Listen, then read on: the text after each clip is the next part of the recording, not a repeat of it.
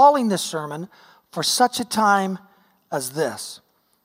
In Esther 4:14, it says this, and who knows but you that you have come to the royal position for such a time as this. Esther was a young lady who was an orphan. She was beautiful and life seemed pretty ordinary for her. She had no idea that she was right where God wanted her when she was staying at her cousin Mordecai's house. He had adopted her. But one day soon, she was going to find that God would use her in an amazing way in His will. This story that I'm sharing today reads like a television movie. Uh, you'll find suspense and intrigue and betrayal and conspiracy and treachery. It's all in this story here. The cast of characters includes a king and a queen that loses her throne, and an orphan girl who becomes queen and saves the day. A man of God, and yes, a villain in this story. A person could take the story of Esther and make a, a, a really great, interesting movie out of it. Here's how the story goes there was a king named Xerxes. And he had a bunch of rich and powerful friends to the palace one night and threw a huge party and they drank till they were all drunk on their bottoms.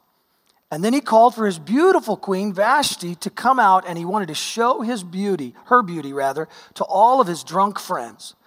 Well, you can imagine how Vashti felt when she heard that, and she said to herself and to the king, I'm not coming out for that, for a bunch of drunk men to uh, have goo goo eyes over me. And she refuses to parade herself around in front of those uh, crazy uh, drunken men. And the king gets so upset that he banishes her from the kingdom.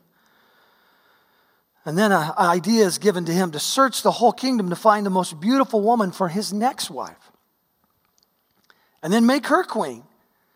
It's, this is really the very first episode of Who Wants to Be or Who Wants to Marry a Millionaire, right here. This, this is the first episode of it. Men, don't try this at home. So all the land is scoured and they look for the most beautiful young female candidates in the kingdom. And here's where uh, young orphan Esther enters the scene.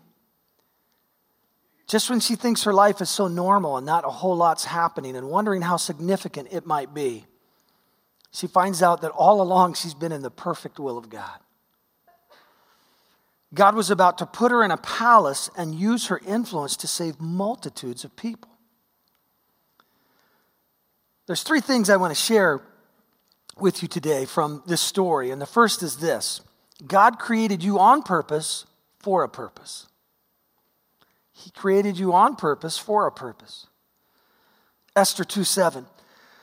This man had a very beautiful and lovely young cousin, Hadassah, who was also called Esther, and her name, name means star, and she was about to be a star, winning this beauty contest essentially.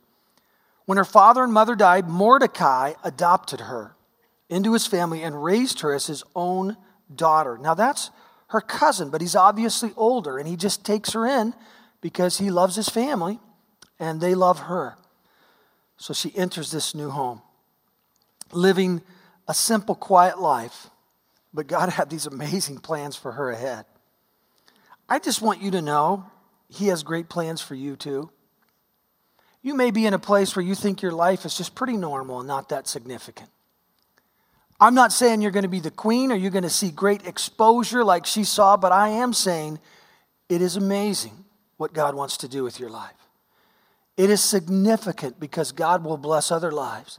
It can have and will have eternal impact if you just say yes to His will for your life. However simple you think your life is, it can be supernatural when it's in God. God will put us in the right place at the right time to serve Him to accomplish His will. She's just going along in life, just a young, pretty girl. But He had put her in the right place to accomplish His will. It's a little um, surprising and amazing to see how God put them right in the right place in this story. Think of Mordecai.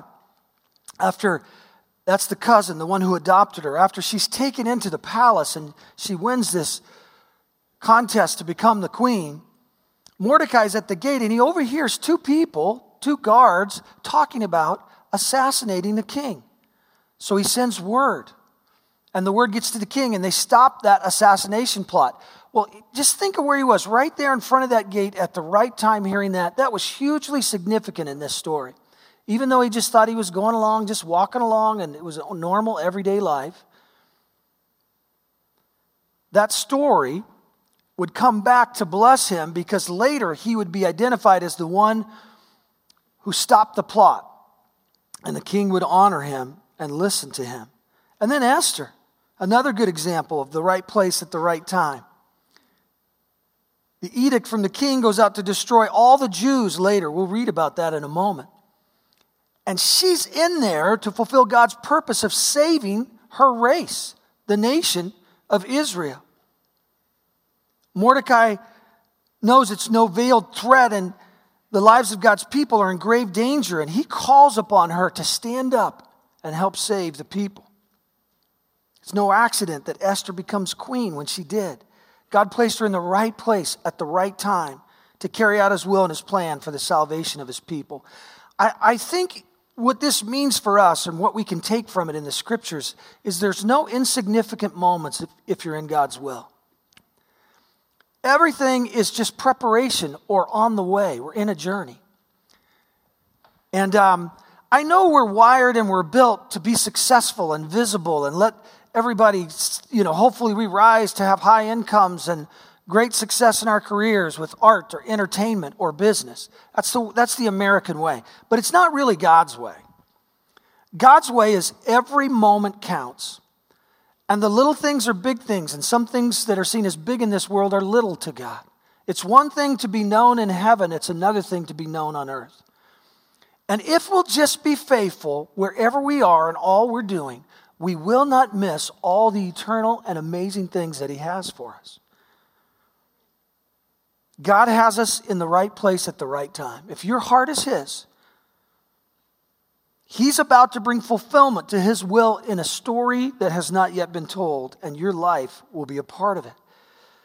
It's no coincidence where you're at, the relationships you have, the jobs you have. Sometimes you think these things just happen. That may have been what she thought early on. Bad things happen for her life. She goes into the house of Mordecai, but Mordecai becomes a counselor and a father to her and one that had great wisdom that would rise in power in the kingdom because Esther would bring him forth as queen later on.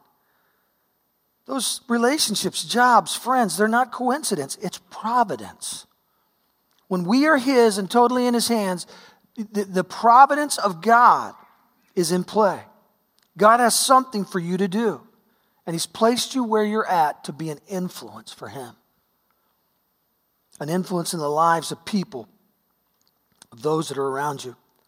Ephesians 2:10 says this, and by the way, I like it. Someone sent word and said, "I think this should be our theme verse for 2.10." Ephesians 2:10. I said, "Deal, buddy. I like it."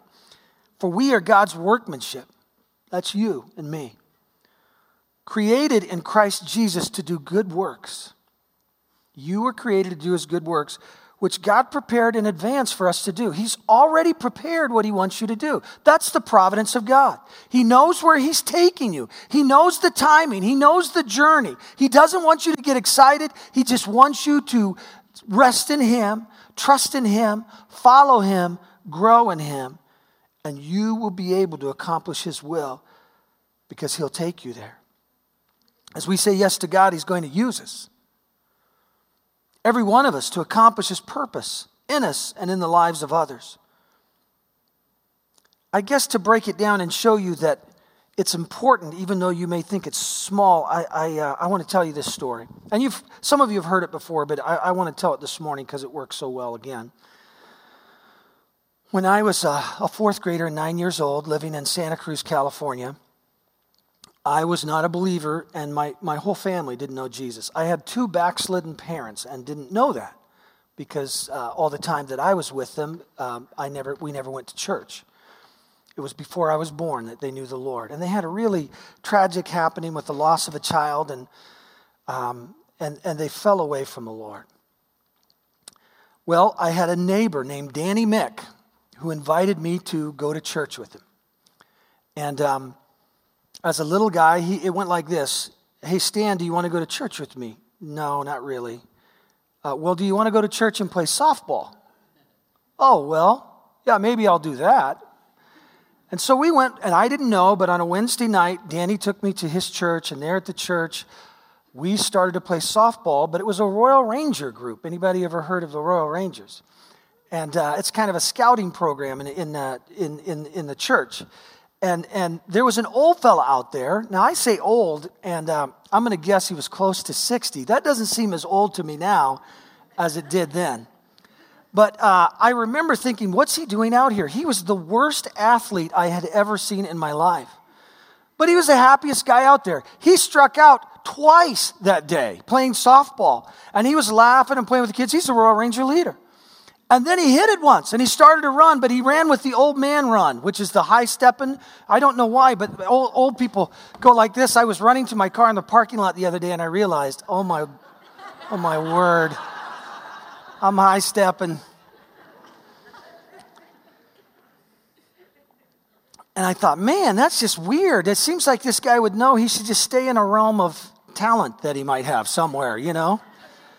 And uh, then he took us in. My brother and I were there that night. He took us into a small room with about 15 other boys, and he, and he shared from the Bible a story I'd never heard about Jesus Christ. And it was so believable to me. You know, that's why we need to get kids to church because um, uh, most of the kids that are saved, they're saved, most people are saved before they're 18 years old. 70% of people are saved before they're 18.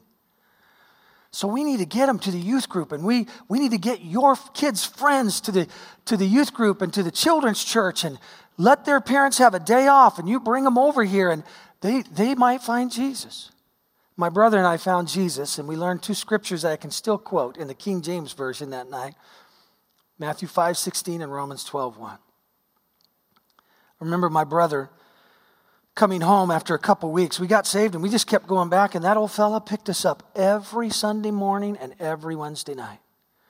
Little did I know he was picking us up with our backslidden parents watching, because I didn't know they were backslidden.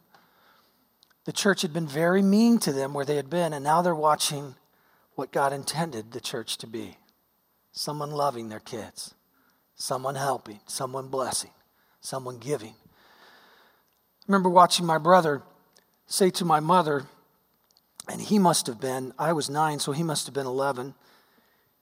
He was standing in the kitchen with her. He's right, my brother's right over here. And, and um, it went like this Mom, we learned today that people who don't accept Jesus go to hell and not to heaven. Well, I've accepted Jesus and I'm going to heaven, and you haven't, so that means you're going to hell. Mom, I need you to accept Jesus so you can go to heaven with me. Now, I, I, don't know if I'd recommend that, but that methodology with your friends, but if you're 11 talking to your mom, it's probably, it, it, mom went to church and mom got saved. And a few months later, my dad, after watching this church love us all, my sisters came to the Lord at that time. We're all in church, being loved by this church, and my dad called the pastor and said, I don't want to come to church, but would you come to my house and lead me to Jesus? And that's how their hurt got healed and those prodigals returned and our lives were changed. I don't know that guy's name. I can't remember. But when I get to heaven, I'm going to look for him. Stopped by that church about five years ago. And I walked in, they're in a new location, a new building. And um, I looked around and I said, Is this the church where Pastor Bishop used to be? And yes, it, it is. The name had changed as well. And I told the receptionist this story. I told her what I was doing now. And she said, Would you mind sharing that with our staff? And I said, Well, I guess not. And she ushered me into a staff meeting that was going on with about six or seven people. And um, I told the story, and they teared up. And uh, then the pastor said, We've been going through a pretty rough stretch here recently. And I think the Lord just wanted to encourage us to know that every little thing counts and God is doing great things even though we can't see it. I just want you to know Every little thing counts. There's nothing more important than a soul.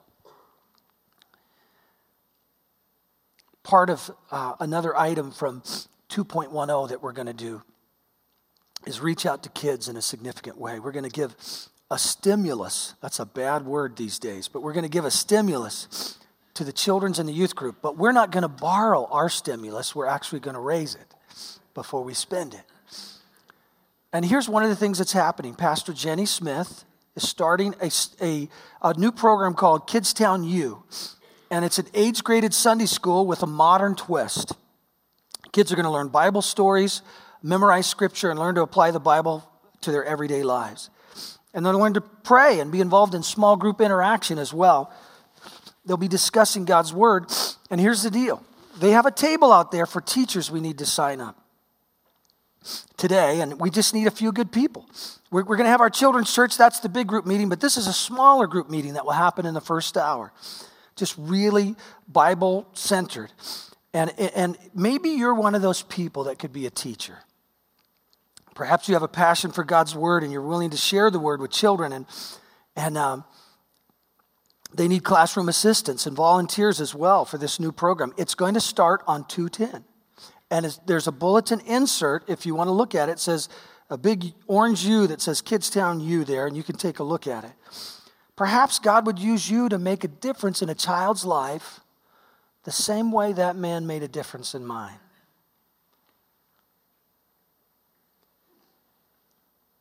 There'll be a, a table you can sign up uh, for here in the lobby. Some of you are teachers, and this is your shot. You've been asking God, What do you want me to do? Perhaps this is it. We need you.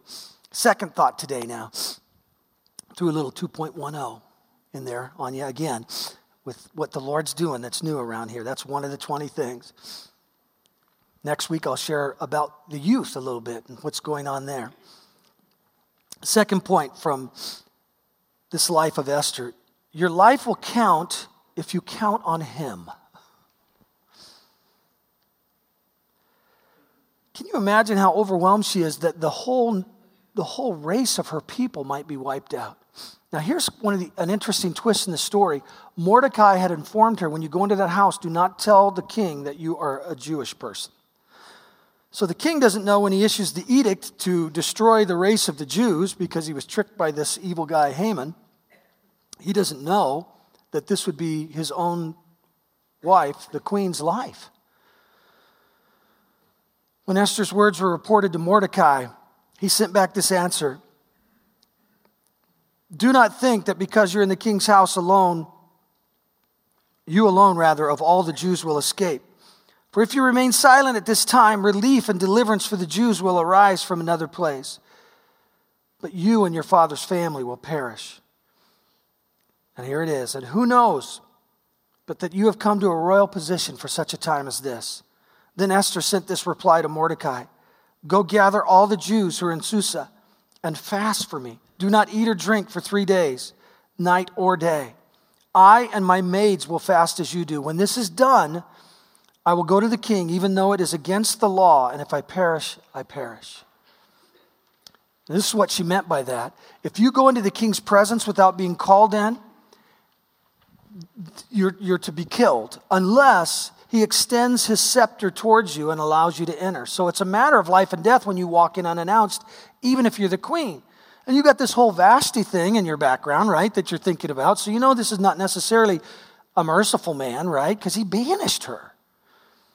But she says, okay, I'll go to him, I'll plead for our people. But here's what I want first I want you all to pray and fast. Mordecai. I told her not to reveal her race. She could die as she goes before him. But she says, I'm going to risk my life. But before she does this, she realizes the importance of prayer and fasting.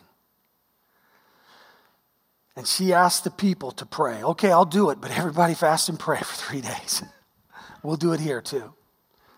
We've just come off, yesterday was the last day of the 20 days of prayer and fasting. That was item number one in 2.10, the New Horizon.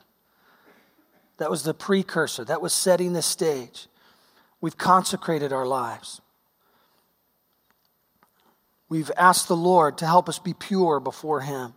And we're asking Him to move upon this people because there are people being lost around us too. I was in a small group setting this week, and, and the question was asked What are your hopes?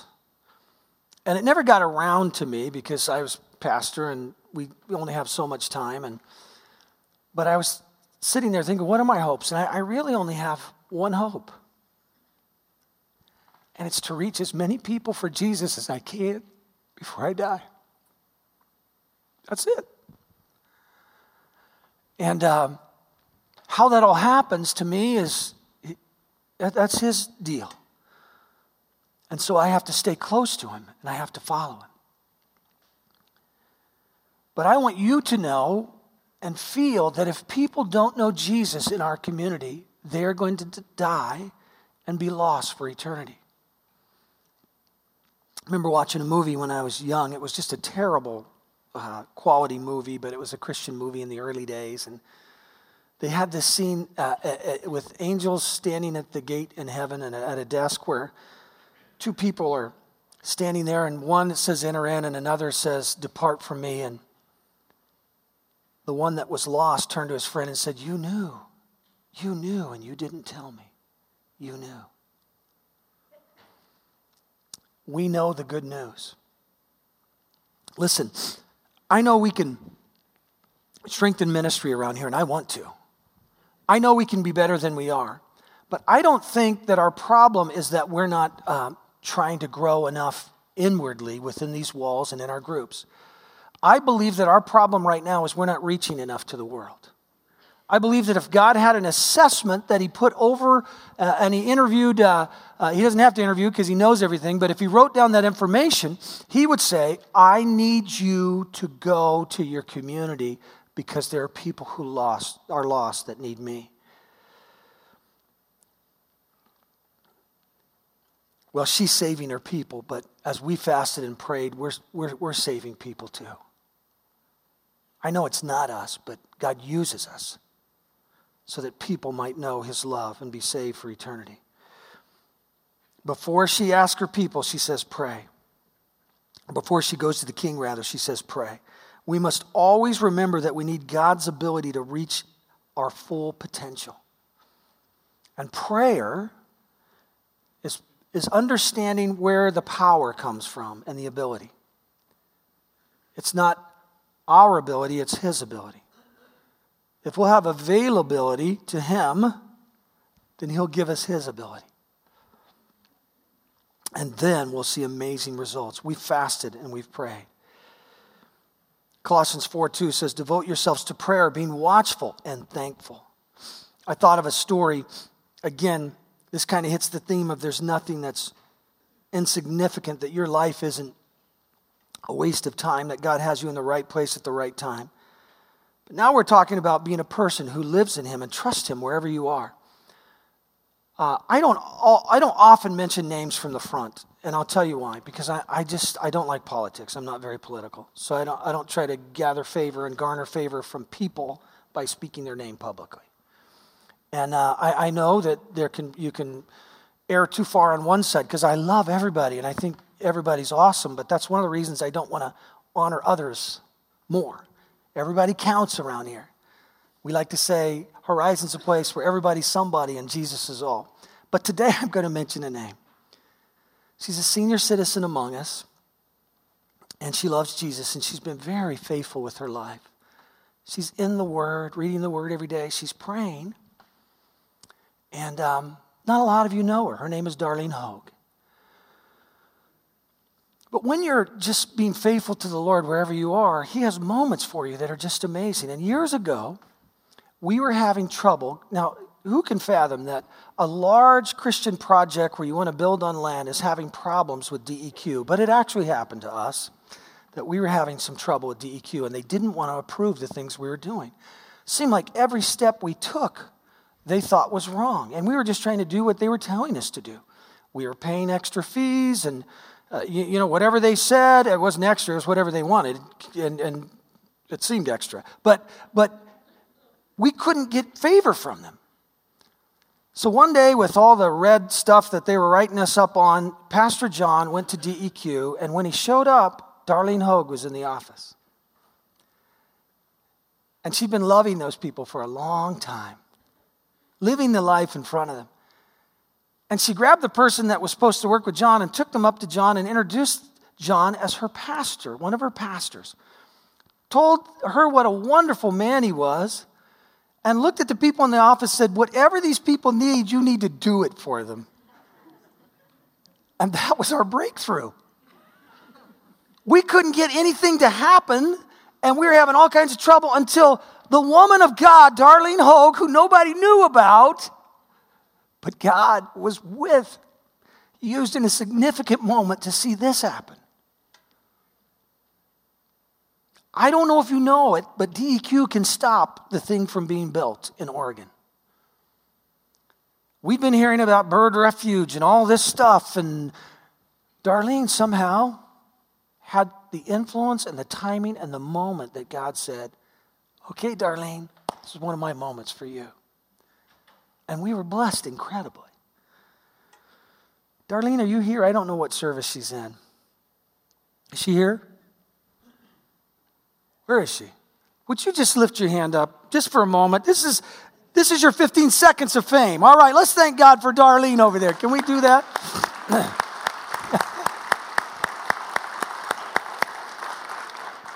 That's all right, Darlene. There have been plenty of things you've done, and you never got any credit. Today, you get lots of credit. We love you, and th- we thank God for you. But here's what I want you to know, and Darlene wants you to know it's not just Darlene, it's you, it's me.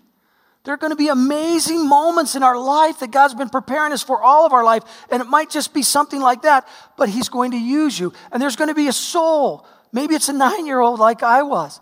Maybe it's your neighbor who's been divorced. But if you'll love and you'll give and you'll be that example and you'll trust God and you'll be in His Word, you'll find Him doing eternal things and moving His kingdom along with you. You get to be a part. I get to be a part. Part of getting our hearts there is Matthew 6, 6, 6 rather. But when you pray, go into your room, close the door, and pray to your Father who is unseen. Then your Father who sees what is done in secret will reward you. She knew the importance of prayer, Esther did. And there's that prayer closet I was talking about, just that secret place, not the public place, but the secret place, all alone with God. You find that place, you find yourself ready to do His will in the moments that He would bring. Third thought today we must be willing to give up the good things for the best. There's lots of good things you can pursue in life, there's lots of good Christian things you could pursue in life. But the will of God is best. Esther had it all. She'd come into the palace and to power and pleasure. And she was willing to give it up to save God's people. Esther 5 is where we pick up the story. On the third day, Esther put on her royal robes and stood in the inner court of the palace in front of the king's hall. The king was sitting on his royal throne in the hall facing the entrance when he saw Queen Esther standing in the court. He was pleased with her and held out to her the gold scepter that was in his hand. So she isn't going to die because he extends the scepter and she's received. In that moment, that was a very scary moment for her. It took courage for her to do this. He said, Okay, I'm going to let you live. So Esther approached and touched the tip of the scepter. Then the king asked, What is it, Queen Esther? What is your request? Even up to half the kingdom, it will be given to you. Whew, what a relief that is from what could have been. And then to verse 5 If it pleases the king, she said, and he regards me with favor and thinks it the right thing to do, and if he is pleased with me, let an order be written overruling the dispatches that Haman, the son of Hammedatha, the Agagite, devised and wrote to destroy the Jews in the king's provinces. For how can I bear to see disaster fall on my people? How can I bear to see the destruction of my people? Well, it did please him, and he made a way for that edict to be changed. She realized that entering the king's presence could mean death, but she pre- presented herself as a living sacrifice. If I perish, I perish, she had said. That wasn't the cry of a person who wanted to be a martyr. It was the testimony of a believer willing to give her all for God. When you're willing to give your all, great things can happen. I'm thinking at the moment, this is not my notes of a story I heard of Alexander the Great marching up on a fortified city where there was a, a great moat that was scores of feet down that circled the city. Alexander marched up with all of his soldiers, but the city was fortified. And he said to those at the top of the tower, Surrender or die. And they laughed and said, You cannot penetrate this city. It's been constructed with great care. You can't get in here. And he gave the order to his men, and he marched 300 people off the edge of the moat and to their death. And then he looked up. His own soldiers just said, March. And they marched right off the precipice to their death. And then he looked up and he said, Surrender or die. And they surrendered. What he was saying to them is, I'm willing to do whatever it takes. and they were saying, Okay, he's probably going to make it then. And they let him in. When you're willing to die for a cause, great things can happen. More movement, more impact. Romans 12, 1, you see, that seems kind of intense to say. So, brothers and sisters, this is what the Bible says. Since God has shown us great mercy, I beg you to offer your lives as a living sacrifice to Him. Your offering must be only for God and pleasing to Him, which is the spiritual way for you to worship, a living sacrifice we too must be willing to sacrifice our lives for the good of others. That's probably not going to mean death for us, but it is going to mean time. When C4 starts to hit, and we're securing those leaders right now, and we start to go into our community to reach single moms, to reach out to our public schools. These are the things we've identified four areas to reach out uh, to those in poverty and beyond. When we start asking for help, Perhaps the Lord would speak to your heart and you could say, Hey, I am here to sacrifice for his kingdom. I've got things to do, but I don't have anything more important than that. And we can find a balance in our time in these things. But if your life exists of a balance or a schedule, rather, that doesn't include serving him, then it's not right. I just want to say that. You can still find balance in serving him, but if everything you do has nothing to do with your serving others and service to him, then you're, you're out of balance as a believer. And you're not going to feel the fulfillment. I mean, I mean, you can build houses and gather cars and have a big bank account. You can come to the end of reaching all your goals and say, Is this it? I thought it would be more. That's what will happen if that's all you pursue. Because there's, there's not true fulfillment in those things. There's achievement, but not fulfillment. And God says, I want you to take all those gifts and bring them to bear for my kingdom as well. Some of you businessmen and women, you have great skills that we need to coordinate these efforts to reach the lost, to care for our community, and we need you. We live in a day and an hour where people will not stand up for God. More and more, it's becoming uncommon to see people stand, to see people willing to have courage.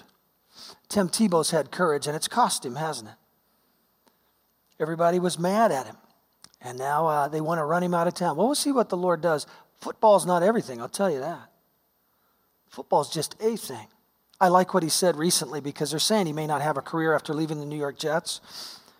And um, they said, "What are you going to do?" And he said, "I don't. I don't know. I don't know who holds. Uh, I don't know what tomorrow holds, but I know who holds tomorrow." And when you don't live for the things of this world, but you live for God, He'll use the things that you, the place you work, and your gifts and talents. But you have to follow Him through the twists and the turns and stay on the path. And in the end, you'll see something that's eternal and amazing and wonderful. We don't follow the world, we follow God. And Tebow would stand up and say, I want to thank my Savior, Lord, my Lord and Savior, Jesus Christ. And people hated it. But he said, This is the way I want to honor the Lord. And yet, I'm telling you, aside from football, God's going to do something that, with that young man's life. he gets more attention than he should ever get. And I think it's because the Lord is taking him somewhere that's more important than football. It's about his kingdom. Several years ago, before the Soviet Union broke apart, the premier Khrushchev was speaking about this, the Supreme Soviet. Uh, um, he was being very critical of the premier Joseph Stalin in the past regime. And while he was speaking, someone from the audience sent up a note. And the note said this he opened it. What were you doing when Stalin committed all those atrocities? Khrushchev shouted, Who sent this note up? And no one said a word. I'll give you one more minute to stand up. The seconds ticked off and no one moved. All right, I'll tell you what I was doing. I was doing exactly what the writer of this note was doing exactly nothing. I was afraid to be counted.